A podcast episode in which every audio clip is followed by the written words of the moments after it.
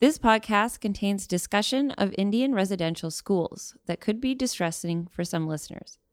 A national Indian residential school crisis line has been set up to provide support for former students and those affected. People can access emotional and crisis referral services by calling the twenty-four hour National Crisis Line at one eight six six nine two five four four one nine. We would like to first acknowledge that we are on Treaty six territory, the traditional gathering grounds for many diverse Indigenous peoples, First Nations, Métis, and Inuit whose footsteps have marked this land and whose presence continues to enrich our vibrant community. We would also like to acknowledge that recognition is nothing without action, and we invite our listeners to take actions towards reconciliation with us today in honor of Orange Shirt Day. You can easily take action by supporting Indigenous creators, and make sure you know where your orange shirt is coming from and where the funds from it are going to. Hello and welcome back to Research Recasted, the interdisciplinary knowledge mobilization podcast where we're disseminating research at the source. I'm Dylan Cave and I'm here with my co-host Brittany Eklund.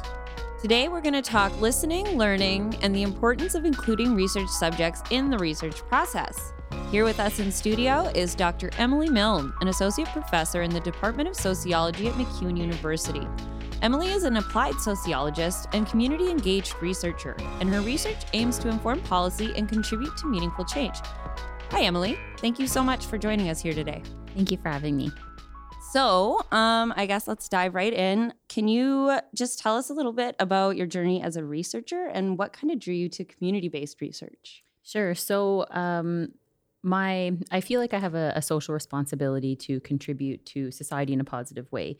Um, and try to make meaningful change in the world. So I feel like, you know, you spend all this time in university, um, getting all these skills and, um, you know, I have all these resources. And so I feel it's really important for me in my job as an academic and somebody who, you know, is part of this community to be able to contribute in a meaningful way. Um, and so I feel I have a responsibility to do that, to use my skills and resources to, um, to help others in some way that I can.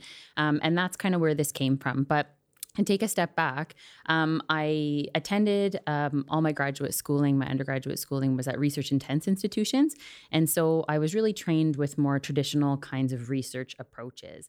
So what that means is just, you know, typically researchers, they design research questions. They um, go out, collect Uh, data, uh, and then they analyze it themselves, they disseminate it themselves into academic um, publications and, and um, avenues, uh, conferences and things like that, um, and kind of owning that data. And so that's how I was trained uh, to do research, but I always felt like I wanted to do things a little bit differently. And so when I was hired at MacEwan, I just felt this was an opportunity to uh, really start exploring um research and, and methods and approaches to research that I felt kind of resonated with me and I felt was appropriate um, or what I want to do in my heart. So following my heart, I don't even think I knew it was called community engaged research or community-based research. It was just kind of something I wanted to do. Um, and so that's kind of, I started just spending time in community, listening and learning. Um, I'm a sociology of education person, so I just started spending time in schools, uh, building relationships. I really love the the approach that you took. Like you like you said, when you have all these resources available to you, um, it's it's like the superpower thing. Like you only use your superpowers for good. And so I really, yeah, I think that's fantastic.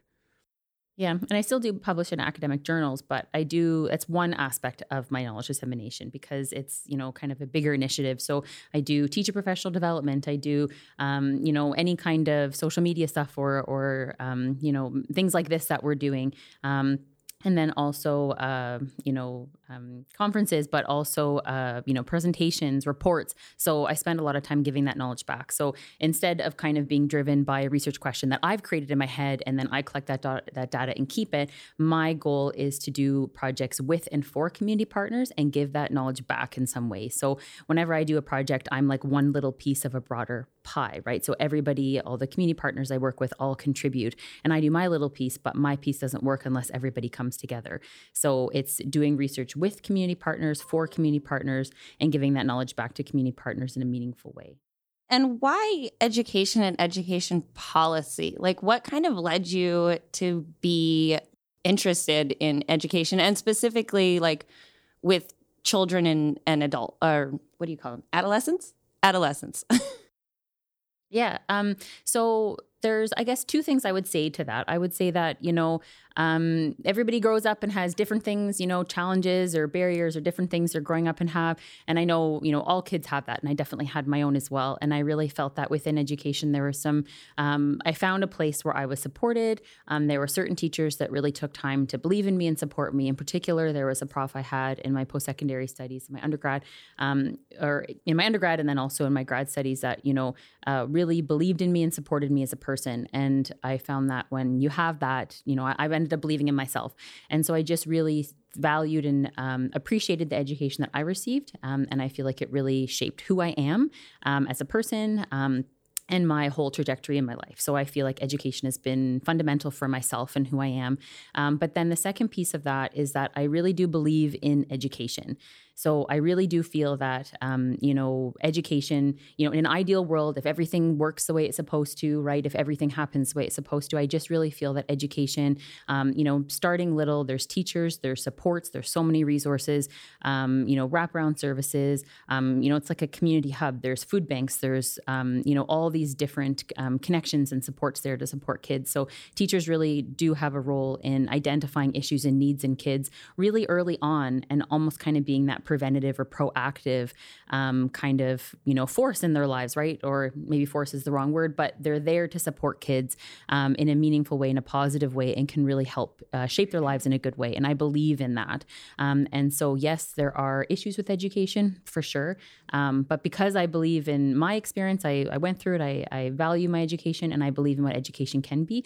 I really want to be part of that journey to make it better in is, some way. Is yeah. there, is there any uh, mentors or professors in your in your undergraduate or graduate degrees that um, you want to like spotlight, that you'd like to just like give a shout out saying, you know, thank thank you to this person, or um, somebody that inspired you to want to push towards the, the career that you're in now? Sure. So, um, yeah, and you don't have to name names, but you can, I, I mean, can you name can, names. you can name. Yeah. There's two people who I would say really did make an impact on me. And so Doctor Jana Sarini at the University of Waterloo and uh, Scott Davies, Doctor Scott Davies at um, U of T, were both really fundamental in my educational journey, um, really took me under their wing um, and really guided me and supported me. Um, and they work in the field of education. So it was just kind of a natural fit, um, and, you know, followed them around and participated with all their research and was their research assistant for a long time. And um, so they really guided my journey. But again, that comes back to the value of education. Not only like my education was so,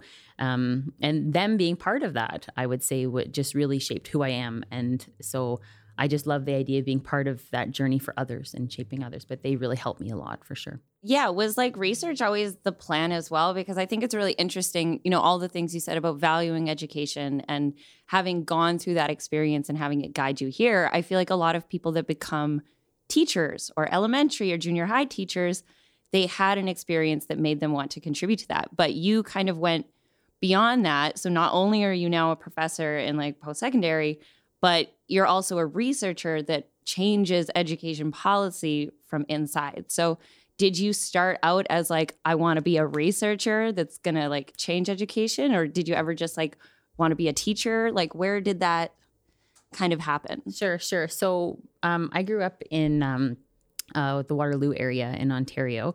Uh, and there it is really, really hard to become a teacher. And I remember growing up wanting to be a teacher.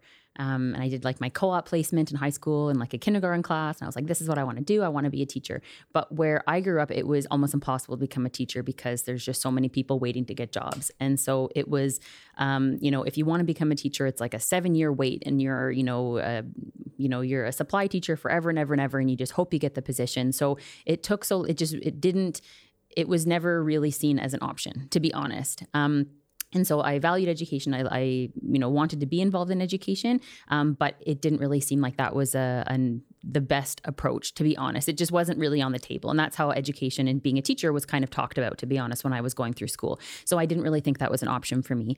Um, and then everything just kind of, it's funny now reflecting, and you'll, I'm sure, see this in your lives, but like I'm always really reflecting back on my life, there's been so many times where I've been so anxious and so worried, nothing's going to work out and I don't know what I'm doing, right? Same. Yeah, oh my yeah, goodness, like same. All the time. All the time. Self-doubt. And, yeah, all the time. And you're never thinking anything's going to work out and everything's falling apart and you don't know what you're doing or what path you're going on. But like, um, and it's funny because my husband says this to me all the time and I shouldn't admit out loud that he's right, but Um, but it's true. He always says everything works out and things will all work out the way they're supposed to and the way they're meant to. And honestly, I can look back now and say that everything happened the way that it should, but I can only now reflect on that and say, like, I recognize that that led to this and that led to this and that led to this. And that's how I'm here now. But in the time, you don't know what's going on, right? And you're all, there's no book on like the life of what you're supposed to do.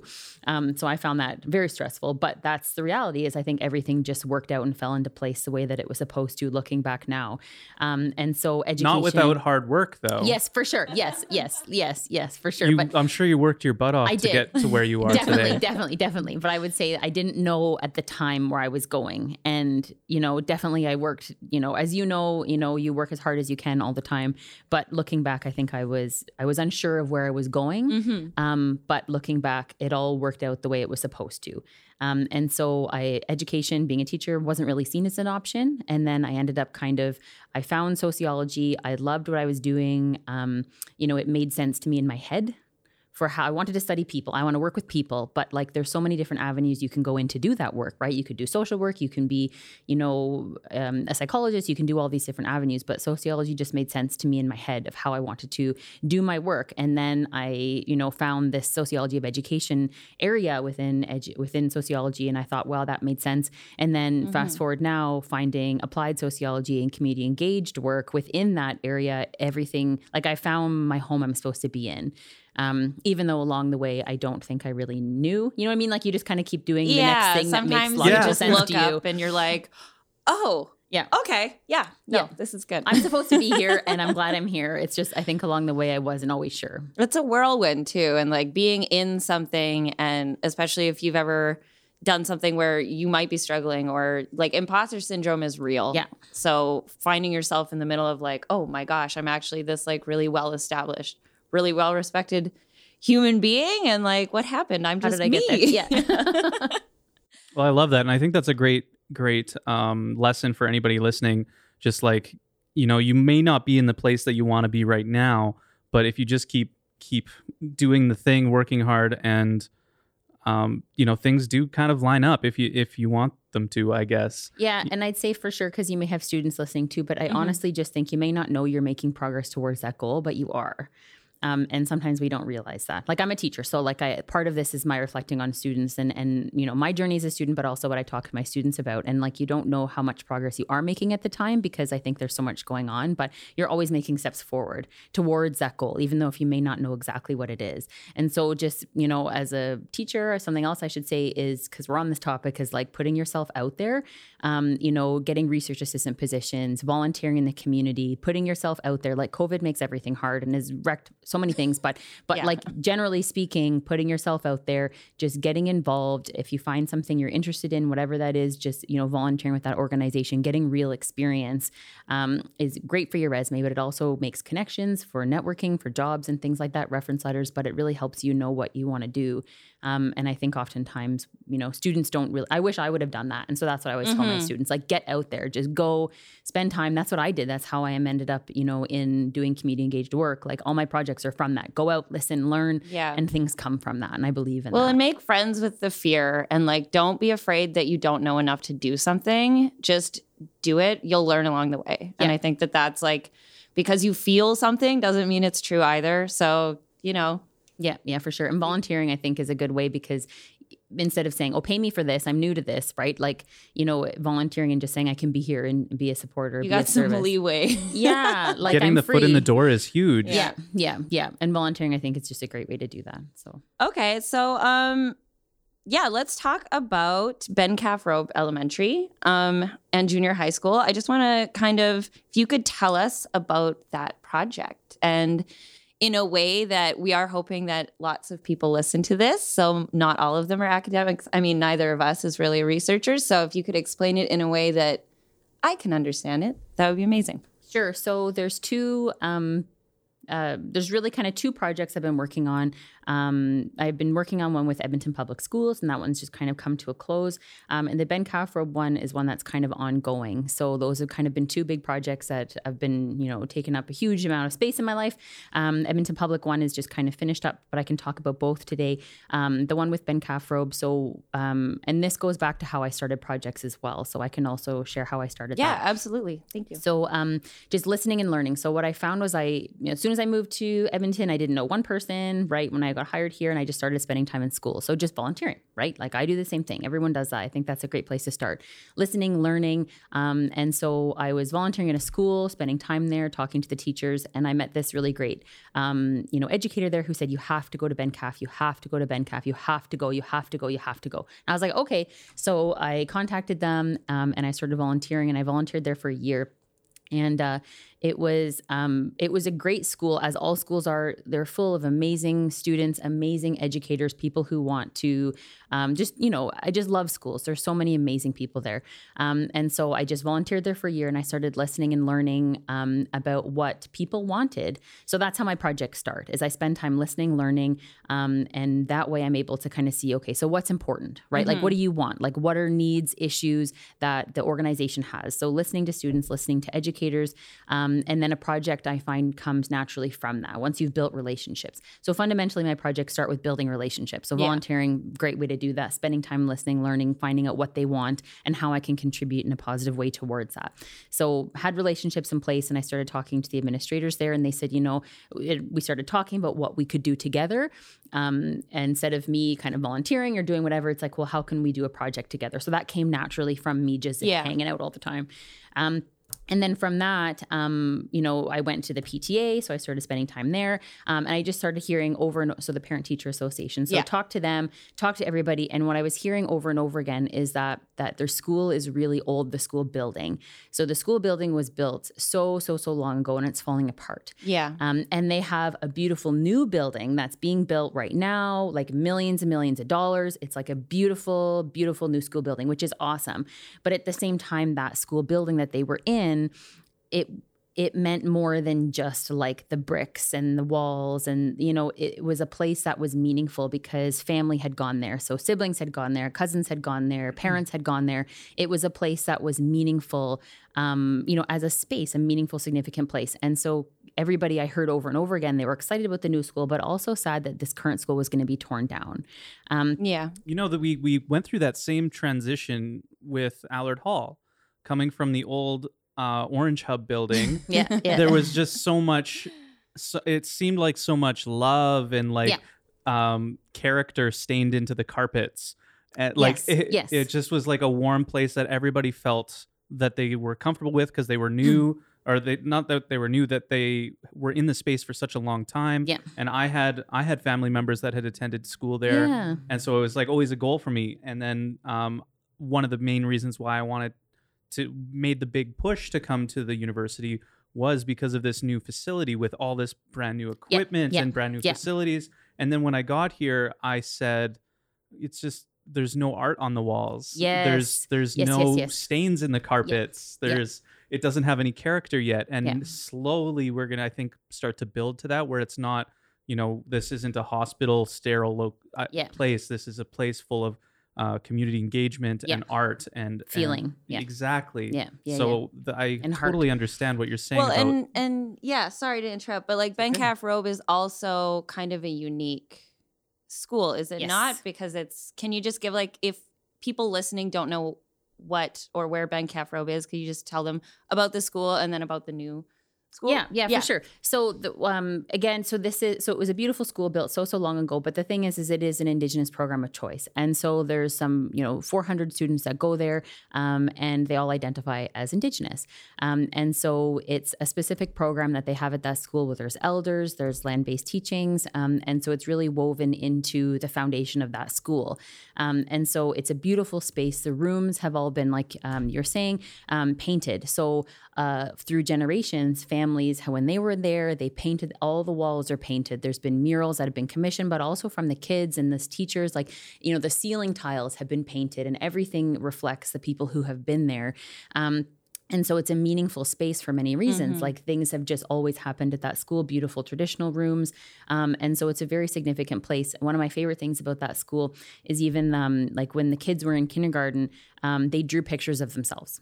And then they had an artist come in and project those exact images on all the walls. And so when you go into that school, there are these huge, like, you know, almost life-size drawings that the children had drawn in kindergarten on all the walls. And they're oh all holding gosh. hands. Like, so all these kids are along all the walls, these images. And then those kids grow up in that school and they see that their picture is there. They drew of themselves and now they're graduating. Like, it's just, it's, it has and so much character. Years later and it's still, it's still there. there. Yeah. yeah. And so that character is just, it's, you know, the feeling, the heart, the, um, you know, the spirit of that school is you can feel it. Like, and again, that comes from the love of the people who were there, the amazing teachers and students mm-hmm. there, but it just, you feel, you feel it in the school. And so that was the thing. People are excited about the new, beautiful, amazing school, but there's that feeling there. And so um, the bigger project we, we thought about doing was what about student engagement? Um, and so student leadership, students taking an active role in their learning, directing their learning, um, you know, being active participants in their learning and that, you know, shaping their educational journeys and, and shaping educational processes and taking leadership in that. And so what we all decided, so consulting with everybody, spending all this time doing that, we thought, well, you know, this school will be torn down. You know, exciting new school, but it is a little bit sad. I heard that over and over and over again. So that mm-hmm. drove this project. So what we decided to do was um, also because kids, sometimes it's hard to talk to them. You know, what are your feelings and what do you think about this? It's kind of hard for a child to be able to articulate that, or a youth, right? Um, but one way we could do that was through art. Um, and one way that makes it easier than that um, is everybody takes pictures all the time. So the parents were like, oh, my kid doesn't put down his phone. They're taking pictures of everything, right? So it's like, okay, haha, gotcha, right? Like that's a perfect way in. So what we ended up doing was, and again, it just builds and builds and builds. Then, you know, working in collaboration, you know, everybody had these amazing ideas. So what we ended up doing was I was teaching, co-teaching a photography class on Thursday mornings with a teacher, Stephen Campbell, who is amazing. Um, and I'm not a photographer. I'm not an artist. So here I am teaching a photography class with this teacher who is a math teacher, who, but amazing. So we did the best we could, you know, brought in people. Um, we learned about, uh, so that that's what it ended up becoming, but it was a photo voice project. So, and we worked every Thursday morning with these kids. And so to take a step back, the purpose of this was that the kids had the responsibility. We invited them, whoever wanted to sign up for this, we invited them them to come and take responsibility of capturing the essence of this school while it is still up, right? So they had their cameras, they had their little press passes. And oh my so, gosh, yeah, we sent so them out. Cute. I love that. Yeah, we learned about cameras. We learned about um, photography, photo editing. Um, and so they went out and documented the school with a guiding question of like, what's important to you about this school? Um, and Photo Voice is a way, um, you know, it's a community engaged, uh, you know, um, process and approach where they take photos to, um, you know, capture, um, you know, what's important to them. It's a way to share their voice, um, you know, um, identify issues and, and their needs and things like that uh, through photos. So uh, taking photos, writing captions, um, and then also um, Uh, so writing captions and titles. And so it was a way where, you know, they, again, took that responsibility to capture what was meaningful for them about their school. Um, and so that was, you know, we had a photo exhibit. Unfortunately, it was canceled with COVID, but reports that came from that. And then those pictures are moving forward to be a permanent art installation in the new school that's titled Where We're From. That's amazing. I I, I think that's so unique that um, our last guest on our podcast, Cynthia, Cynthia Purd- Puddu, I always pronounce it, Puddu, thank you, um, created a project called Voices from the Streets, yep. um, where th- where she had gone out and given cameras to people and and said, you know, just like, show me show me your world, essentially, and mm-hmm. through through photo. And it's just such a beautiful collection uh, of photography. And it's like some of it, um, once you dig into the story behind the photos is is some of them are extremely heartbreaking, some of them are extremely heartwarming, mm-hmm, and mm-hmm. Uh, it's a, I, I, a beautiful collection, um, and I'm excited to see that that's like a, a common thing to do it where we uh, from from some of your research presentation and dissemination as well. Yeah, yeah, and that's the thing. So when you're talking to people, sometimes it's, you know, and so I'm a qualitative person, so I sit down and I talk to people, right? I'm not always the one being interviewed, which is harder for yeah. sure, um, but I'm always the one who's, you know, um, facilitating focus groups and interviews and things like that. But, but sometimes people don't want to talk. It's like hard, it's, yeah. it's, it's a barrier. Yeah, yeah, and so especially working with youth, um, when you say, you know, take pictures of what's meaning, they take pictures all the time. That was something parents said, I can't get my kid to put their phone down. They love taking taking pictures, great, this is an avenue. So we learned about cameras, learned about photography, um, and Photo Voice is that way that really empowers people to share their voice. Um, and I, you know, like I said, um, you know, identifying issues that are important to them, um, you know, engaging, uh, this project really engaged, um, empowered students as leaders in ed- as education partners as well. So they went out, um, took pictures, wrote about them. So what was meaningful for you? They journaled about them, gave them amazing titles. Um, but then it was a point where we could say, okay, well, why is this meaningful for you? And looking at their pictures, why did you take this picture? Let's talk about that. So it's a great place to start. Um, and the kids loved it. Um, and they really, honestly, we're so proud of the work that they did. Um, and when they are the researchers, so I'm more of a facilitator in the background, right? It's my projects happen best, and my best projects are when you don't see me at all, right? Like mm-hmm. It's not my voice, it's their voice that's featured here. And, um, and I love that. So that's what that project is. And so unfortunately it was uh, paused because of COVID, but we're starting again in the fall with a new cohort of kids. Um, but the same thing. So they ran around, took the pictures of the school. Um, they picked two pictures that best reflected what was most yeah. significant for them about the school, wrote the captions, the titles, and they're so, um, you know, this is what they wanted, you know, and they edited them in all these different ways. And, but that's their voice and what they wanted to share. We had this big photo exhibit planned here at MacEwan. Like I said, it was canceled because of COVID, yeah. unfortunately, but we did the reports. Um, and, uh, like these I reports are beautiful. Like they're you. so well put together. Yeah. I absolutely love this. Like this, this is like a zine that I would like pick up and, Um, you'd keep it. Yeah. Like this is a, a wonderful thing to to show your research. It's very beautiful. And this yeah. is an ongoing project. So they haven't yeah. moved to the new school yet? No, we have one more year. So we're going back in the fall. Uh, this year kind of was funny because okay. of COVID. We're going back in the fall to do it again with a no co- new cohort of kids. But the, you know, they, so last cohort, they had shirts. They started calling themselves the Rise of seventeen because I was like, well, artists have a group name instead of like class, right? Photography class, you know, what do you want to be called? Um, they were working on, you know, their artist signatures, you know, the, so because of F O I P, they can't have their first and last name, but they were, I was like, well, when you're a grown up, no one can read your signature anyway. Like, This mm-hmm. is artistic, right? So they were using their initials to have these, they were practicing them and signing, you know, what they were, you know, their photos and stuff. It was amazing. Um, so they had their shirts that they had designed, um, this exhibit we were going to do. So the reports, but then what we're doing now, the third piece of that. So the photo exhibits, we're going to do them again. COVID will be over, right? Eventually. It will be over. Yeah. Eventually it'll be over. We'll be able to come back outside and have exhibits like normal. Can't wait. Yeah.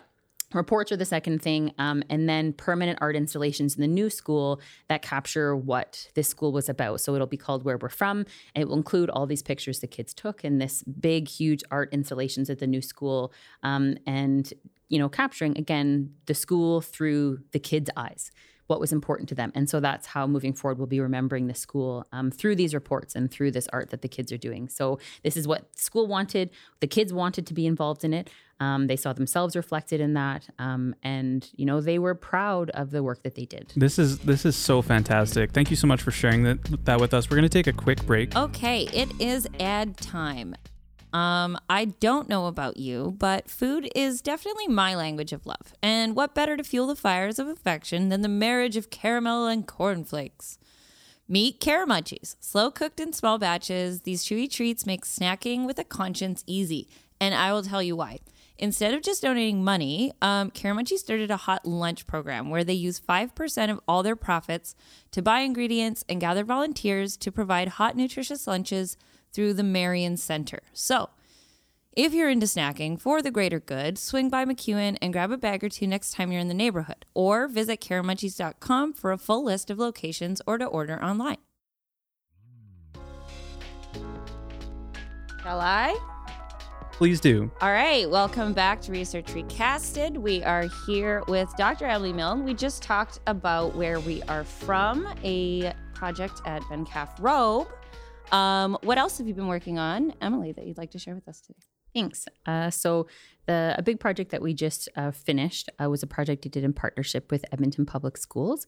Um, and so same way I always start uh, projects based in relationships. So I was, you know, spending time in schools, listening, learning, spent a lot of time at the division um, office, uh, trying to find out, um, you know, how I could be of service um, and what I could do that was meaningful and would contribute in a positive way. Um, so what would be something I could I could do, right? Uh, and so listening, learning. I ended up uh, talking to a lot of people that talked about uh, student success and parent involvement. Um, and I've spent a lot of time in that space um, talking to people about uh, those two things. And so it seemed to be, you know, this is what, um, you know, was identified as something that uh, the school division had wanted. Well, it started off as something a bit different. And once you... Um, ethics probably doesn't like me very much at this point, our ethics office, because, uh, you know, the emergent nature, especially of community engaged research, you always kind of start off with, you know, a plan. So you spent maybe a year designing a plan and a project, you apply for ethics to make sure you can go out and do it. And then you get into schools, you start talking to people and then other people, right? So principals, people working in schools say, oh, what about this? What about this? You're like, wow, that's much better than what we were going to do. We should do that instead. Yeah. So then you go back and do an ethics modification and then you do that and start incorporating that into your project. So my projects always kind of morph over time just naturally because you spend more time listening, learning, and and things kind of get better, right? You add a you know, something, take something away. That's part of the learning experience. Exactly, exactly. So that always happens with research, I find, with my work, right? Because you're, I'm with people who are help guiding this work. Um, I think if, if your research goal or if your research project doesn't change, you're not learning anything. Yeah. You yeah. already knew what you went into. So yeah. your, your hypothesis yeah. is not changed. Yeah. You're literally the luckiest person on earth that just was like, I have a question. Oh, answered. Cool. Yeah. And that's, and I think that's how traditional research tends to be, right? Because academics have a question they come in with, um, and then go out and collect that data and then leave. Whereas mine is more of, you know, working with community partners. So it does change and evolve over time because the needs of community partners change over time as well. Also with staffing changes, um, you know, all these different things that keep happening. Happening, different priorities identified by government funding organizations, all these things. It does change over time because I also spend years and years working with community organizations before things, before projects even happen. And then when it does happen, two years later, you know, you're still working on things and you're like, oh, wow, this is a neat thing to add, or we can adjust this or adjust that. And so working in an authentic partnership means, okay, when someone brings something forward and says we should do this or do this or not do that, it's like, yes, that's a really important consideration. You know, uh, we should do something about that. So projects do change. And this one did. Um, And so it evolved over time and ended up being a project that looked at student success and also parent involvement um, in education, working with Indigenous um, youth and in parents of Indigenous youth. And so what I find, um, and so this so that's what we ended up doing. So doing a project that looked at how um, parents and students uh, define student success. So Indigenous parents, or sorry, so Indigenous kids and youth, and also parents of Indigenous students. So how are they defining student success? Uh, what does it mean to them? Um, and then also talking about parent involvement in education. So what does that mean? Well, how are we defining that? What are barrier successes to that? So looking at, so from your perspective, sharing your voice, what does this mean? And um, also what are promising practices around these as well? So parent involvement in student success, um, they kind of sound a little different, but they're actually very closely connected. Um, when you You're talking about student success, you know, um, and students, you know, within their education journey, um, parents are kids' first teachers, right? They know everything about their kids. Um, and so over and over and over again, you hear how important it is for parents to be involved in their children's education, but not all parents participate the same way. Yeah. Um, and so whenever you, you know, for example, even the Alberta Education Act has specific responsibilities for parents that say, you know, you must, right? And responsibilities involve, you know, having positive relationships with teachers and being actively involved in the school or whatever that language is, but it's along that, those lines, right? So parents are, have a role within their education, within kids' education. So both of those things are very closely connected. Um, and so this project, same as the Ben Calf Robe project, and all my projects tend to be about voice. Um, and so taking time to say, what does this mean to you? Um, and how can we better support you? So um, when it's funny being an academic and being a teacher, um, you know, when I students submit something to me, one of the first things I do is I look for like, okay, so define your terms, right? You're using all these terms. You don't define what they mean. Yeah. Well, when you look at like education reports, they'll use the word success, student success, hundreds of times, but never tell you what it means. It's like a secret. So you must achieve this, but we're not going to tell you what it is, right? It's like a big mystery. So the thing with that is that every Everyone, you know, might mean something different when that, where we're not talking about the same thing, or we don't really have an understanding of what that means. We say it all the time, but what does it mean? Um, and I think that's really important. And so taking time to say, what does this mean to you? Um, and so we did that. And so spent time listening, learning, um, having opportunity to come together and have parents talk about what success, student success meant for them, for their kids, and um, how do we try to achieve that. Um, and also with students. Um, and, you know, as we talked about with the Ben Calf Robe project, like when whenever you talk to people, um, you know, students and parents, they have so much insight. Um, and I do find, again, with all my projects tend to be around voice, right? And giving yeah. meaningful participation and engagement and having time to share um, insights and knowledge um, from different perspectives. But like, you know, education tends to happen to kids and families versus with them, which I find is very interesting because education is for kids. Yeah. Right? Like they are at the center of the education process, but like how often are they consulted or asked or part of it, like designing what education looked like, or, or even just part of, you know, um, decision-making or feeling like they're leaders within education? Not often, right? Which is, which is strange when you think about it, yeah. right? And so a good example of that is I was at a school and um, there was a, I just always use this example because I think it's just so true, some, you know, of, of, you know, many people's perspectives. Um, but I was talking to an administrator and she was saying, well, I have a, I'm having an issue with, um, you know, Indigenous students in attendance. Um, and I've tried this, tried this, tried this, tried this, tried this. I said, well, did you ask the students? Like, what's going on? She said, no, it didn't, didn't occur to me. It's like, okay, did you ask, did you ask the parents? And she said, no, that didn't occur to me. It's like, okay, well, you know, they are fundamentally part of this process. And so oftentimes I think processes, policies, initiatives are designed without without engagement of, of parents and students. Yeah. And we don't often think about that. So um, this work and a lot of the work I do is bringing them in the, you know, parents and kids in the center of it and saying, what do you think? What would you like? What is your vision of success? And when you ask, it actually turns out it's very different, right? People have very different ideas.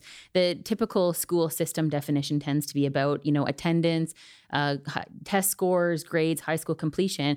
But when you talk to kids, when you talk to um, parents, in the project that we did, you know, it, it looks a little bit different. It's about self-fulfillment and, you know, doing things that are meaningful, achieving personal goals that they've identified so their education is meaningful for them. Yes, uh, you know, high school completion and grades and things came up, but it was kind of secondary to these other things of, you know, being a good person, being well, so well-being, so emotional, um, physical, uh, social well-being, all these things, having a spiritual, cultural yeah. connection. I mean, that makes sense because long-term as a human being, like, yes, I guess test scores matter. Yes, I guess good attendance in school probably helps you get better test scores, but at the core of who you are as a person, like learning empathy, learning kindness, responsibility, and that fulfillment of personal goals, yeah. I think is so much more important to teach young people than you just have to memorize this so you yeah. get a good grade so yeah. like people get off your back. Yeah. Like that's yeah. not really... Yeah. And belonging, yeah. And so people talked about those were important, but they were kind of like an outcome... Uh, or a result of feeling cared for, feeling happy, mm-hmm. feeling belonging in school, um, you know, being well. So general well-being, social, emotional, um, you know, cultural, um, those kinds of things were very important for them. So well-being in a general sense, holistic education, um, cultural connections, all those things were significant, um, belonging, fulfillment, all those things. But they, parents and kids talked about, well, when those things are are are going well, people tend to do well on the test scores. That comes naturally from that. So it's interesting to ask and just say, what's important to you? Um, and I think that's really significant. And it's just interesting that doesn't happen maybe as much as we'd think it would. So all this work talked about that. So with student success and parent involvement, like, so what does it mean? Do you think that that is a result of professional development? Or do you think that's uh, a result of, or can we benefit from incorporating that into curriculum? Or... Um, should it just be a prof- professional development thing and a responsibility of the instructor or professor, teacher, so on and so forth on a broad scale? I mean, mm-hmm. I think it's really hard because I think um, oftentimes with education, we also have these big, broad policies, like everyone fits in, you know, everyone fits into the same thing, right? Everyone has to do the same thing. Everyone's learning the same thing, being assessed the same way, um, you know, being taught the same thing. Everything is the standardized test. Yeah. And, and the... yeah. So it's hard to get to everyone and have everybody be happy. Like I find uh, that really difficult as an instructor myself. I'm a teacher too, right? And I post-secondary, but still a teacher. And it's really hard to, you know, no matter what you do, people aren't in my classes. There's a lot of people who don't like what I do. And it's hard to make everybody happy and to to support everybody the way that I, I want to and, and, you know, try to do. And so I find that really challenging. And I think with education on such a big scale, um, it's really hard to do. And so what my project and what I think is really important within schools is to take a step back. Yes, we have all these things we have to do. one hundred percent. I get that. But if we can sit down, so in each school community is going to be different. Mm-hmm. Right. So taking time, I think, is significant to, uh, and I would encourage that professional development, just being aware of this, that it's important or a promising practice because it was identified by the people I spoke to saying, we need this, we should have this. Yeah. If we have, um, you know, students come to the table in an authentic way, brought to the table in an authentic way, parents and um, families brought to the table um, in a genuine way and say, you know, What does success mean to you within our school community? And then how do we build steps and actions to help achieve that? Because this is important to you within school. We have to do this other stuff, I get that, but like, what else can we do, or can these things align? But what's important for us as a school community, and, inc- and include that in our school plans, I think is important. Yeah. I want to kind of just go back, because like when I was reading through the report, um, you did focus groups. Yeah. How many schools did you do them in? Oh, I have to think about that. Well, what I thought was really interesting is um, how you did the focus groups. And if you want to touch a little bit on that, like, unless I'm mistaken. Oh, I got to get closer to the mic. um, but you guys, you kind of approach the focus groups, not just from kind of like a sterile academic sense. Like, yep. there was, can you tell us a little bit about how you ran the focus groups um, sure. and why that's relevant for this project? Sure, sure. And I think, to be honest, there's lots of learnings that can be, this project was with Indigenous youth and parents of Indigenous youth. Um, and so it's a bit of a different project, but I still think that, again, along with community engagement, right? So engaging um, educators, engaging education, education stakeholders in the project to help design it. Parents are also, and students and whoever you're are involved in that project are, you know, important participants as well. So asking, you know, or thinking, credit, like thinking, you know, how can we do this better, or what would be, you know, an environment that would work best, right? And so um, we had, so ten focus groups. Um, and again, this project was cut short because of COVID. Um, so there was all these other initiatives that were going to be planned, but we just didn't get to them. Um, but um, what we did with this was I went to each school. So each school that said that we could go, um, then I could come in and start having a conversation. Um, that uh, kind of let me in, right? Answered all my emails I sent. Um, so first you start there. Yeah. And then they say, yes, you can come in, have a conversation, you have a conversation. But the idea is, again, each school is different. And I'm not an expert on your school. You are. So what would work best in your school environment? Who do you want to be there? How would you like to run this? So every focus group was different. And we also just called them, you know, circles or, or, you know, conversations. I think research is a scary word. And I think that, again, because of the history of how research has been done by extracting information and taking it from people versus doing research with people and giving Absolutely. It back. I think that there is that negative idea about research, understandably. So again, building yeah. those relationships with each school, going back all those times to help create, um, you know, a conversation where we would engage parents and, and youth in a meaningful way. What does that look like for you, and what would you like to see? So each, uh, you know, focus group that we had, Um, we had uh, a meal together. Sometimes there was entertainment, um, but, you know, inviting people in the evening. So it was like a whole evening event. And so only like an hour of that was actually sitting down and talking about these things. Um, and so to build that community and that kind of trust, that understanding, that familiarity, right, to actually be able to share what people want to say, um, which is sometimes very sensitive, right? Um, and so elders were always present, facilitating the conversations. Um, so we always had childcare, bus tickets given um, for transportation costs. Um, there was elders facilitating the uh, focus groups, being there, helping to kind of facilitate the conversation.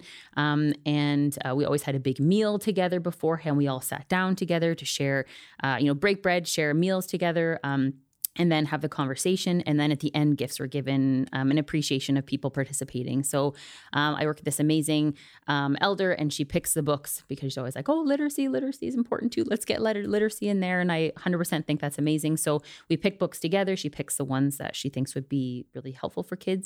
Um, Indigenous themed books about history, language, all those things um, for kids. We, she picks them out, and then we give those as gifts at the end. So then they can take something with them afterwards. So um, really kind of A, it's kind of a community event, right? Mm-hmm. Like talking is only a part of it. Um, and at the end, she often read books to the kids. Um, the elder I work with often read books to the kids and then sent them off with their own books. Like it's a it's a big event where everybody is recognized and appreciated and honored for their time they they spend. Um, and so that's how we did them. But again, every focus group was different. Yeah. Some schools wanted uh, the people who served the food to be a class that they had. So they invited them, or the student leadership students. They came and they did the childcare or whatever. Or we had, you know, this person or that person was invited, um, where we did it in this room or that room, where we had this food or that food. Like it was very specific to each school community. Um, and so again, everything should reflect the people who are participating and what they feel is important in that time. And so that's how my focus groups ran. Takes okay. a lot of time. Yeah. Lots of emails, lots of sorting out, but, but it's important. Mm-hmm. Like I believe in my heart, this is a good way to do projects. Yeah. So, so then, um, so what did you find out? And I think like that's honestly like a natural progression to you did these focus groups, which were all unique to the environments, to the schools, yeah. um, but also that really facilitate probably a greater openness and yes. honesty. Yeah.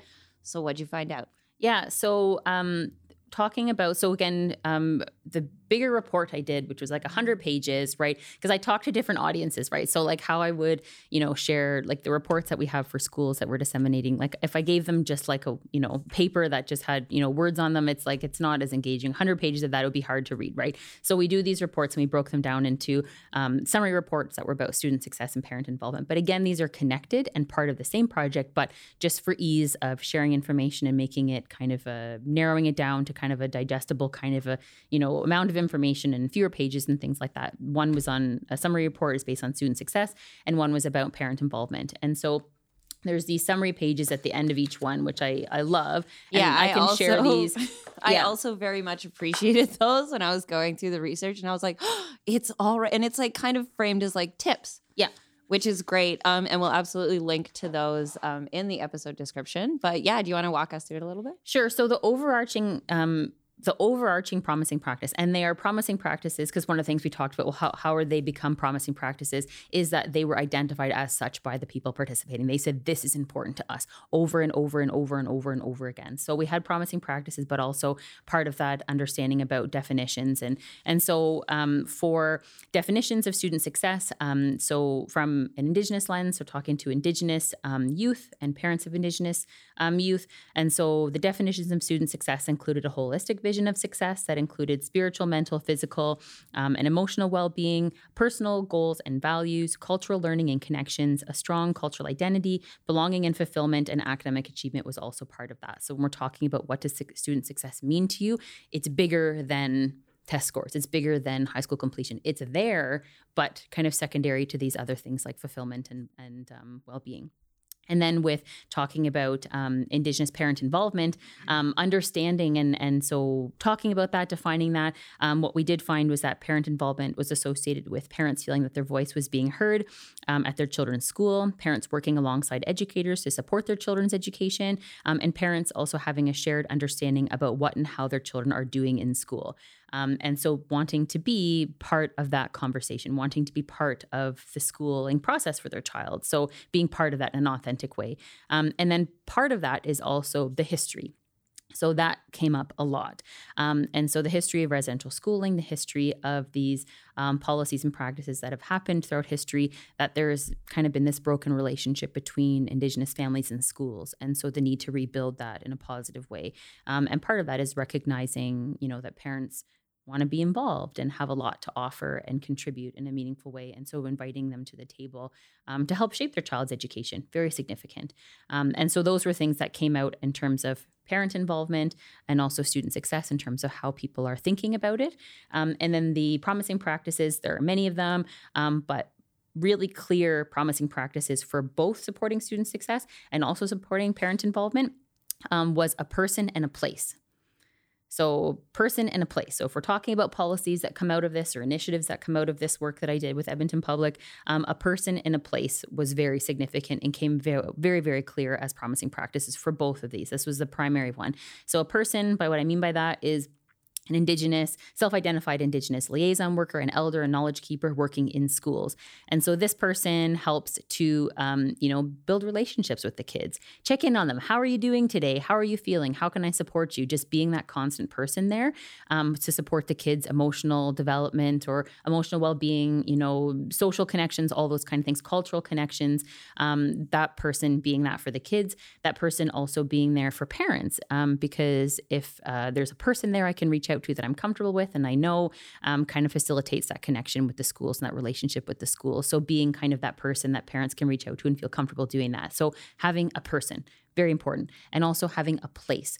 So having a space in schools where parents and kids can gather, um, where cultural programming can happen was also very significant um, for kids feeling comfortable, feeling a sense of belonging, feeling welcomed, um, having connections with their peers, building those relationships, um, and also where parents can come um, for gathering as well. So a person and a place were the primary yeah, like we have Kiowaxin yeah. here at the university. Um, So having a space like that be part of yes. a public school. Yes, a safe um, space. Yeah, exactly. I think that's really interesting because you came right off of this research project kind of at Ben Calf Robe, um, but seeing how they operate? And like, do you think that they're, I mean, is this a model that could easily have aspects of the education there that could adapt to Edmonton Public? Like, you're talking like having some cultural teaching, having like, do we need just one school with Indigenous programming and cultural teachings? For sure. So that's a really good point. And I think, um, so generally speaking, if broader learnings, like,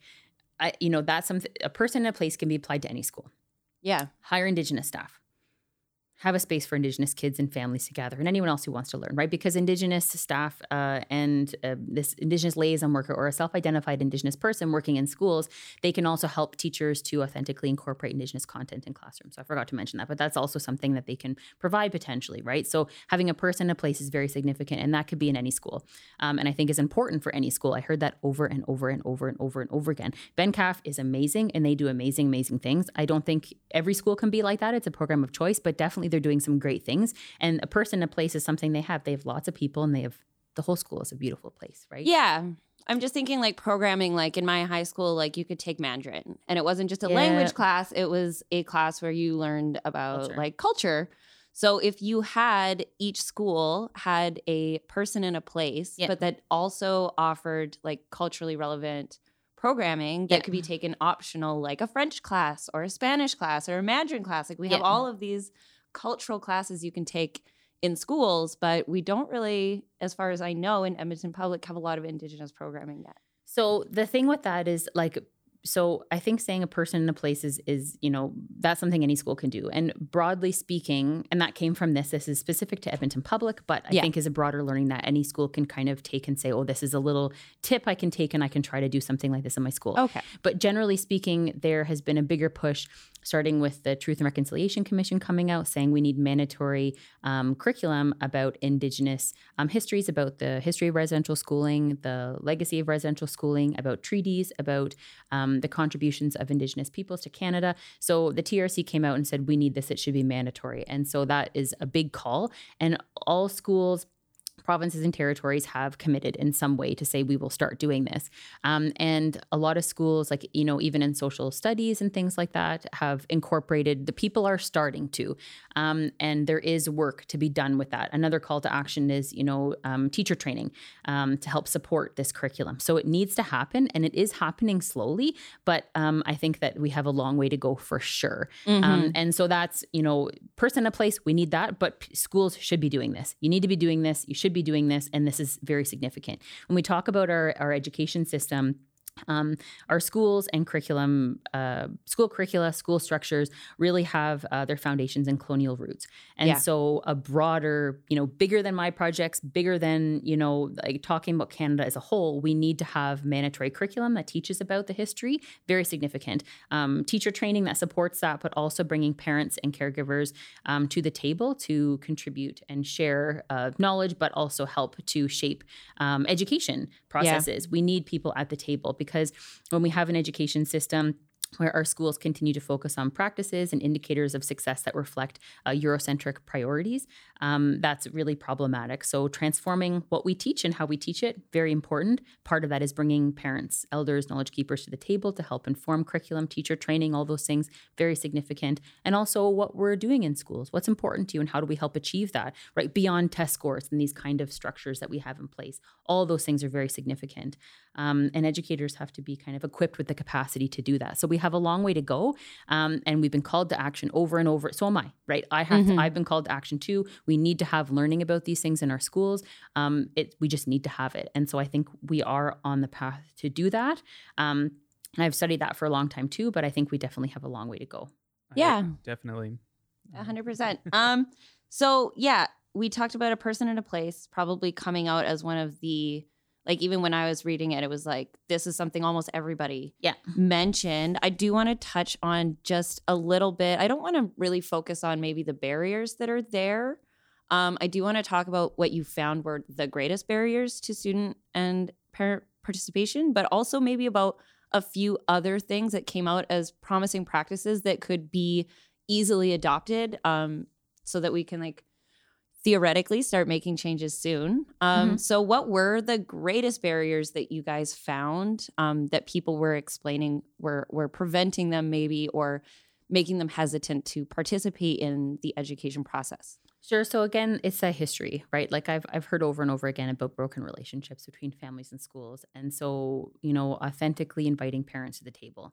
Like it's, you know, I, I think, you know, person to place is significant, but all the stuff we've been talking about is relevant to that, right? Like creating, uh, welcoming parents to the school um, in a genuine, authentic way, recognizing and honoring their knowledge and contributions and making sure that parents are, are feeling welcome and respected and, and um, that there's a place for them to be there and that, that schools want them to be there. Um, they are so, all parents are so knowledgeable and have so much knowledge to share. And in particular, Indigenous parents, right? So inviting parents to come um, and be part of the education process, very, very significant. And so opening spaces for those conversations are really important and definitely a promising practice because again, the barriers have been that, you know, going back to the history, parents were removed entirely from the education process. Yeah. So kids went to residential schools, families were entirely removed. That was the purpose of these schools. And so now to say, oh, you should be here, right? Remember I talked about the Alberta Education Act and all these processes and policies that say you must be here, you should show up, you need to do this. Well, that's really different than often how parents Uh, parents' parents went and, and how their education experience. So, and often people have had um, really negative experiences in schooling. And so it's important to recognize that, um, you know, everybody has a different approach to supporting their children's education or can't participate the same way. Um, and so honoring that, but also making sure people are invited, um, you know, that people are welcomed in a meaningful way. Um, and appreciated for the contributions that they can have. So that's very important. Um, so that's a barriers, the history, one hundred percent. Okay. Um, and a promising practice yeah. around that is inviting people to the table in an authentic way. Okay. Um, so then what's next? Like you say that your work is intended to like raise awareness, but also to influence policy. So how does a project like this become a policy? Um, like a person in a place kind of policy or just more awareness. Like, so what I was doing was um, working with, so whenever you work in partnership with schools, yeah. so I, the people who are, you know, school administrators and things like that are part of the conversation um, and are guiding the projects that we do. Um, and so when you're working in partnership with a school division, for example, or this was funded by Alberta Education. So giving presentations, um, sharing these resources across the province, making sure I'm available to for professional development for teachers. Um, and, you know, just like I'm here now, talking, talking, talking, saying this is what I heard. People trusted me with their voices and their stories. And now it's my responsibility to help share that. Um, and so that's part of my responsibility and I take that very seriously. And so just helping people understand that this is what I heard, this is what's important and what was meaningful and that was shared with me. Um, and so creating an understanding around that and doing presentations and, and sharing that knowledge in a broader way, um, very, very important. And so giving presentations to Alberta Education, giving present uh, presentations um, virtually right now um, to G O A members and uh, Government of Alberta members, especially in Alberta Education, um, very significant, um, doing presentations. The Alberta Research Network, Um, you know, I did a presentation to them. So we had over one hundred um, people sign up for that across Alberta. So listen to me talk about this project and what we learned. Um, so definitely uh, very significant in trying to make positive change. Okay. Well, thank you. Um, I don't know. Are we, I just want to know kind of like before we wrap up, um, if there's anything that you're thinking on. Actually, no, I have one very important question that I forgot to ask. Where do you find the time to go into schools um, to listen and to learn? Because again, like, you know, you're giving all these presentations, P D days, you're actively researching, you've got ongoing projects, you're a professor at the University of MacEwan. Um, so where do you find the time to like go into schools and to do that listening and learning? Um, I think it's really important. And I think for me, how I've envisioned my position, like, I think, you know, it's important for me to find myself. So, you know, there's oft- obviously, I'm, you know, with being an academic, being a faculty member, you have service, you have teaching, and you have research. Those are all significant parts to your position. And so what was really helpful for me was that there was a little wiggle room on the service because of me contributing in, in community um, kind of counted, um, which was really, really helpful. So I could say, oh, I'm doing this in the broader community. I'm giving presentations. I'm saying I'm from MacEwan. I introduce myself that way. I bring kids here all the time before COVID. Busloads of kids walk them all over the school and make sure they feel included here and you could be here. Welcome. Welcoming kids. Generally, I just think that's a good thing to have kids thinking about post-secondary and that they're welcome yeah. in spaces. Um, So there's lots of things I do, um, you know, related to that, but it all kind of counted. And I, I can't be a teacher unless I'm a researcher. Like, you know, and I, I don't know, this is maybe a controversial thing to say, but like, you know, if you were going to be, I don't even know if I should say this, but like, let's say you're going to learn about soccer. Yes. Right. Would you go to learn from somebody? Let's say I want to learn about soccer, right? I'd go to someone who plays soccer. Yeah. Right. Who knows about soccer? I'd go to learn from them. Right. And so when you're an active researcher and you're out in community listening, learning, I bring that to my class. I can't be a teacher unless I'm doing that. Um, I can't, I can't, you know, be the teacher I want to be unless I'm in community listening, learning. And then I have experiential learning in my classes. I bring all my kids with me. My, I call them my kids, my big kids, my university kids, mm-hmm. my students. Yeah. I bring them with me everywhere I go. We're going to all these things. We're volunteering in the community. And then they're able to get give back. They're able to make their connections. Like it all connects. And then my service connects to that. So like I feel like in my head, the vision I have for my position and who I want to be as an academic is that all these things are connected. And I can't do my research unless I'm doing service in the community, because those volunteering in that time helps inform the projects that I do. So it's like I can't be a teacher unless I'm a researcher. I can't be a researcher unless I'm in community. And it just kind of keeps going and going and going. And that's how I want to do my work. And that's who I am. Like it all connects. I think that, you know, the work-life balancing is an issue everybody has, but like it's in my heart and I'm very passionate about the work that I do. Um, and, you know, it just, I, I don't feel like I, I could do any of those things mm-hmm. unless the other pieces were there for me to be who I want to be and be the academic and the teacher I want to be. Do you think that's common among peers at the university? Um, I think that... Um, I don't know. I think everybody has a different approach. Like, and I think that that's part of, you know, being an academic is finding like, so how do I want to do this? Um, what makes sense for me in my heart and, and the work I want to do? Like, what do I want? And I want to contribute in a positive way. So I have found a way to do that that satisfies what I need as a person and is a job, right? But I, you know, I want to have meaning in the job that I do. And so for me, this is the path that I have chosen that makes sense for me. But there's a lot of people that have different paths and do things very differently, right? Like, you know, people who don't work with people. Right? Like yeah. There's all kinds of research that doesn't involve people. A paleontologist probably maybe doesn't yeah. need to be doing yeah. research every day in yeah. the community. Yeah. But, yeah. Like but health- this goes back to where we started, is like we're all where we need to be yes. at this spe- specific point in time. Yeah. And um I guess, yeah, that things kind of work out. Yeah. And I think, and I think every faculty member, um, you know, does their own approach that's important to them. And if you were to invite them, they would talk to you passionately about their approach and how it makes we sense hope for them. They do. Yeah, exactly. And so this is just my approach and what makes sense in my head. But, you know, I think it is different for everybody. Um, And that's the beauty of academics, right? Like mm-hmm. there's departments and everyone studies every single different thing you can well, imagine. And in so many interesting um, and different ways. So yeah. I'm really excited to explore that. Um, for you, what is next? Do you have any ideas? Do you have any new projects in the works? Like what are you thinking What's about right up? Now? Yeah. um, so uh, I had a baby, actually. I've uh, mentioned that before we started. So um, finding a way to bring my little new research assistant who's nine months old and doesn't, you know, we're... doesn't really, you know, I practiced my my presentations on him and everything like that. And so finding a way to kind of move forward in my new life as a as a mom, also wearing this new hat, I think is also uh, something I'm thinking a lot about. Um, but I have a few projects. I'm I, at this point just building those relationships that I've pa- had in the past. I've had people come forward and say, you know, what can we do together, or how could we do these projects? So I'm exploring a, fl- a few different things right now, but nothing's really materialized in terms of an actual next step or an action plan with projects. It's been nice that these projects have, I've had several projects that have come to an end around COVID. Kind of happened, had to happen that way. Um, but now thinking forward, I'm still moving forward with Ben Calf. Yep. Um, you know, things got canceled because of COVID and it was, it broke my heart.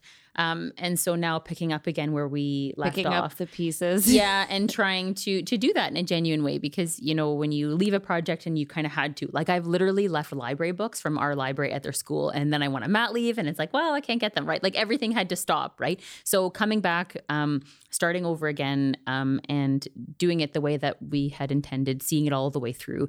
Um, when you do a project, especially with kids, and you say, this is what we're doing, right. They, they're involved, they're excited about it. And then you don't follow through is horrific. Like how can how could you do that? That's the worst thing I could have ever thought could happen. Um, and COVID had that happen, right? Like I had planned all these amazing things and we couldn't finish. That's yeah. the worst thing I could do. And I've just been, you know, my heart has just broken because of that. So going back and doing the best we can to pick up where we left off, doing all those things we said we were going to do that I literally spent so much time planning. We will do those things. Um, and starting again with a new cohort of kids. Yeah. And it's got to be really interesting now too, because like things have changed. Yes. Like education um, during COVID, like there's going to be a whole myriad, like new online everything. Yeah, yeah. Like just a, a new, what do you call that? A cluster of problems and yeah. new things that people are noticing, like this didn't work for us or yeah. this didn't. So it's going to be really interesting with community engagement research. Like you were saying, you go back a year, you go back two years later. Yeah.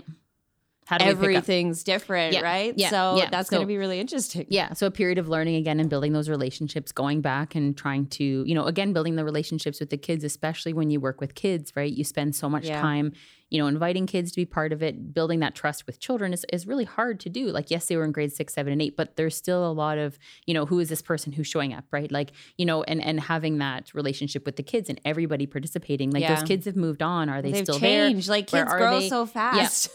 Yeah. So starting over again, really, in a way, but also being true to seeing the project through. Like I, you know, we promised that we would mm-hmm. do, not really promised, but we said we were doing these things. We planned all these things, told them all these things. And, and, you know, I, I have to see that through. I can't not do it. So that's, I think, the main goal for this year is going back and seeing how we can try to pick things up again after COVID. Okay. Um, well, that's everything that I've got. Dylan, how are we feeling? Yeah, I think that's, that's wonderful. Uh, I just want to say, like, These are these are constantly ongoing projects, and they're going to be continuing far far past um, the final reports yeah. and and impacting communities from from uh, for for hopefully generations, and hopefully making some significant uh, change to work towards that truth and reconciliation. Yeah, and I'm really excited to to uh, present this podcast to everybody. This is fantastic. Um, we are here with Doctor Emily Milne. Thank you so much for having us. Thank you so much for having being us. here. Have, ha- yes, thank you for having us. Thank you for allowing us to be uh, interviewing you and having you on the podcast. This has been such a great conversation, mm-hmm. and I hope uh, inspiring a lot of people to see how they can make a difference and their calls to action towards um, our our commitment to truth and reconciliation. Um, Do you have anything that you would like to no, add before I we just, end? Before um, I thank you, I just always love to leave it with people. Um, so if you have any last thoughts, any insights, or like calls to action as well that you want to leave us with, I think the end is a good space to just, maybe we forgot to ask something very important. So yeah, I just want to leave it with you. Sure. Um, I think we talked about everything. I think just again, um, you know, creating space for voice is really important. Um, and I think that that's been really significant in all of my projects. Um, you know, having opportunities within schools and teachers, as we talked about, like we already talked about this, but just I think, again, um, having an opportunity, it's important for schools and teachers to empower families to see themselves as partners in their education um, and their children's education um, and creating opportunities for, um, you know, for them to have their voice heard, their contributions valued, and their meaningful engagement in school improvement honored. So I think, again, just a voice that people have so much to share. Um, it's kind of like a three-legged stool, I think, of education. It's like the child is there, so supporting the child's education. The kid has to be there. You know, the teachers in schools have to be there, but the parents and family have to be there as well. And so how do we all come together to support kids, I think, is really important. And so just voice, um, spending time listening and learning um, really helps even research processes, right? Like, so that's important for education, spending time listening to educational participants, their voices, right? Like what do people have to say? And honestly, it helps improve um, the education system and processes. And I would just say, you know, that is a good thing to to to focus on and to consider. Um, and then also with research, like I think it's important for educators or sorry, for researchers um, to consider engaging the people who they are researching, right? Or the educational or research participants in the research processes, because every single time it has made all of my projects way better than I could ever imagine. So taking time to say, you know, what do you think about this? Would you like to be involved in this? Um, I think that there's a lot of value in that. Um, and so including people in projects, I think has enhanced everything I have done. And so I would just uh, say, consider that if you had. Okay, well, thank you so much, Emily, again for being here. Um, this has been Research Recasted. Uh, stay cool, everyone. Oh, is that your tagline? Stay cool. I don't know. We might have to edit that. Stay cool. That's what we ended on. We don't have a tagline yet. I just winged it. I don't think it. we need a tagline. Okay. I do. You've been listening to Research Recasted. My name's Dylan Cape. I'm here with Brittany Eklund, and we have been uh, graced with the presence of Doctor Emily Milne. Uh, thank you so much for watching, watching, watching. Thank you so much for listening to our podcast. And this is all going to be edited later. We are going to insert the credits of the podcast here. Thanks for listening, and we hope you enjoyed today's episode. If you want to keep the party going, don't forget to check out the links in the episode description. This has been another episode of Research Recasted, the knowledge mobilization podcast brought to you by the Office of Research Services and the Faculty of Fine Art and Communications at MacEwan University. You can support this podcast by listening on your favorite podcasting platforms, with new episodes launching every two weeks. And don't forget to follow and give us a like on Instagram at Research Recasted. Research Recasted is hosted and produced by Dylan Cave and Brittany Eklund. Music, sound design, and editing by Dylan Cave, with research, copy editing, and scripting by Brittany Eklund. Our executive producers are Cynthia Puddu, Jason Malenko, and Ray Baree.